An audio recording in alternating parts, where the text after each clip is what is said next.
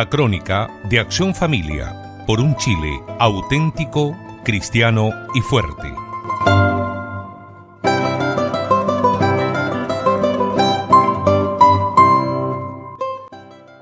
Estimado radio oyente, me encanta la vulgaridad, el buen gusto es mortal, la vulgaridad es la vida.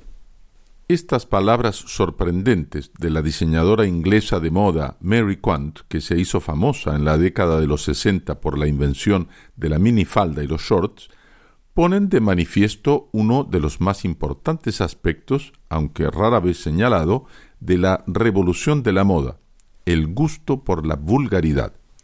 De hecho, desde los años 60, las modas han tendido cada vez más hacia la vulgaridad.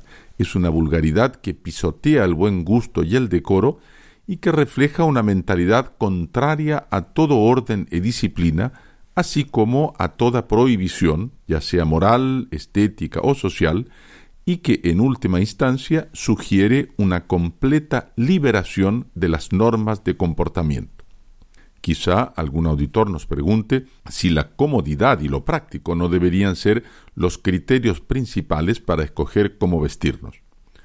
Le respondemos que la comodidad, el carácter práctico y la libertad de movimiento no deben ser los criterios capitales para escoger el vestido, pues el hombre al vestirse no solo cubre su cuerpo, sino también expresa su alma, o sea, su personalidad.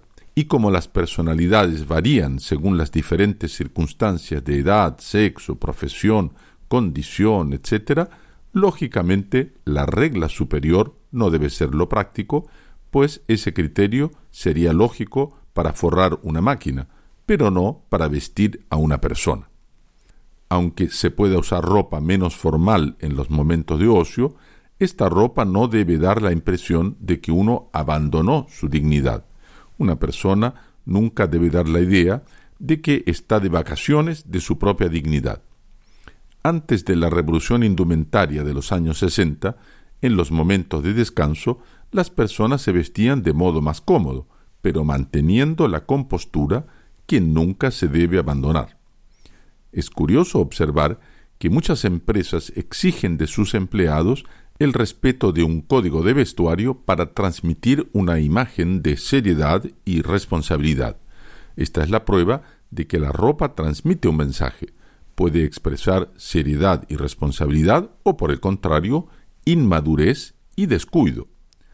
La premisa de que el confort y lo práctico deben presidir la elección de la ropa tiene también otra consecuencia. La ropa que se usa ya no refleja la propia identidad. En otras palabras, ya no indica la posición social, la profesión o las características más fundamentales de una persona, ni siquiera el sexo o la edad. Así, la indumentaria unisex se ha generalizado y los blue jeans y shorts son usados por todas las generaciones. Los hombres y las mujeres, los jóvenes y los ancianos, los profesores, los solteros y casados, los estudiantes, los niños y adultos, todos se confunden al usar una misma ropa que ya no expresa lo que son, piensan o desean. Algún oyente nos podría objetar que el hábito no hace al monje. El hecho de que una persona se vista con distinción y elegancia no significa necesariamente que tiene buenos principios o buen comportamiento. Del mismo modo, el hecho que una persona lleve siempre ropa informal no indica necesariamente que tenga malos principios o una conducta reprochable. Le respondemos que a primera vista el argumento parece lógico y hasta obvio. Sin embargo, analizado en profundidad, no se sustenta. Es verdad que el hábito no hace al monje. Sin embargo, es un elemento que lo identifica. Nadie negará que la pérdida de la identidad de muchas monjas y religiosos que tuvo lugar durante los últimos 50 años fue en gran parte debida a que abandonaron sus hábitos, que expresaban adecuadamente el espíritu de pobreza, castidad y obediencia, así como el estilo ascético de vida propio a la vida consagrada. Además, la razón humana, por la fuerza de la lógica que le es inherente, tiende naturalmente a establecer la coherencia entre el pensamiento y la conducta. Es lo que resumió el escritor francés Paul Bourget. hay que vivir como se piensa, so pena de tarde o temprano terminar pensando como se ha vivido. Podríamos entonces decir que hay que vestirse como se piensa, so pena de terminar pensando como uno se ha vestido.